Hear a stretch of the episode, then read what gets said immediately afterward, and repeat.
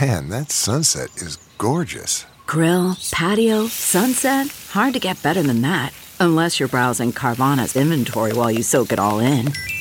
Oh, burger time.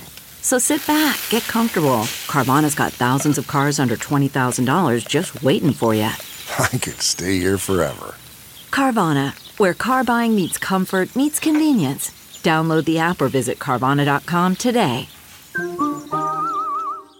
It's Ask Dr. Phil. If your child is lying to you, you're probably saying to yourself, why would they do this? They always get caught.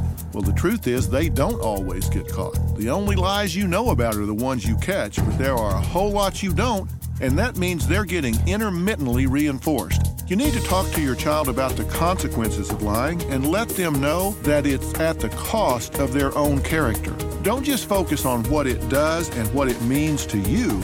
Focus on what it means to them, that they've given away their integrity, they've given away their strength. Let them know that being a liar is not a good thing for them as well as for you.